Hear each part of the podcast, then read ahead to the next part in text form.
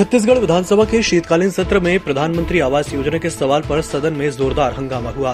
भाजपा विधायकों ने प्रधानमंत्री आवास योजना का लक्ष्य वापस लेने की परिस्थिति पर सवाल उठाए। हंगामा इतना बड़ा कि भाजपा विधायकों ने गर्भगृह में उतरकर नारेबाजी शुरू कर दी। विधानसभा अध्यक्ष डॉक्टर चरणदास महंत ने पूर्व मुख्यमंत्री डॉक्टर रमन सिंह सहित 11 भाजपा विधायकों को निलंबित कर दिया। ममता बनर्जी इस समय गोवा दौरे पर हैं। गोवा में उन्होंने एनसीपी नेता को टीएमसी की सदस्यता दिलाई और कांग्रेस पर निशाना साधा। उन्होंने कहा कि कांग्रेस अगर चाहे तो टीएमसी के गठबंधन में शामिल हो सकती है। वहीं कांग्रेस पर एक सुस्त जमींदार की तरह बर्ताव करने का आरोप भी लगाया। नेटफ्लिक्स इंडिया ने अपने सब्सक्रिप्शन प्लान की कीमत में कटौती की है। कंपनी ने अपने सभी प्लान की कीमत को कम कर दिया है। अब आपको नेटफ्लिक्स का एक महीने वाला मोबाइल प्लान मात्र 149 रुपए में मिलेगा, जिसकी कीमत पहले 199 रुपए थी।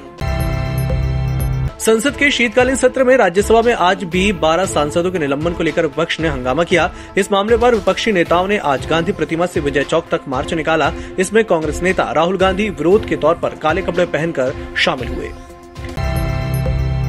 थोक महंगाई के मोर्चे पर सरकार को झटका लगा है। नवंबर में थोक महंगाई 14.23% पर पहुंच गई है। इससे पहले अक्टूबर महीने में ये 12.54% पर थी। सितंबर में ये 10.6% पर थी। सुप्रीम कोर्ट ने चारधाम रोड प्रोजेक्ट के तहत 2 लेन की सड़क बनाने को मंजूरी दे दी है। सुप्रीम कोर्ट ने सेनाओं के लिए इसके रणनीतिक महत्व को देखते हुए डबल लेन का रोड बनाने को स्वीकृति दी है। चीन के साथ हाल के दिनों में बने तनाव के मद्देनजर इस सड़क के जरिए सेनाओं को चीन की सीमा तक पहुंचने में आसानी होगी। चारधाम प्रोजेक्ट के तहत 2 लेन की सड़क को सुप्रीम कोर्ट की मंजूरी दी गई है। जम्मू कश्मीर के पुंछ में सुरक्षा बलों और आतंकियों के बीच मंगलवार सुबह मुठभेड़ हुई। इस एनकाउंटर में एक आतंकी मारा गया। जानकारी के मुताबिक पुंछ के सुरनकोट में डोरी ढूक नाम की जगह पर सुरक्षा बलों का आतंकियों की मौजूदगी का पता चला था।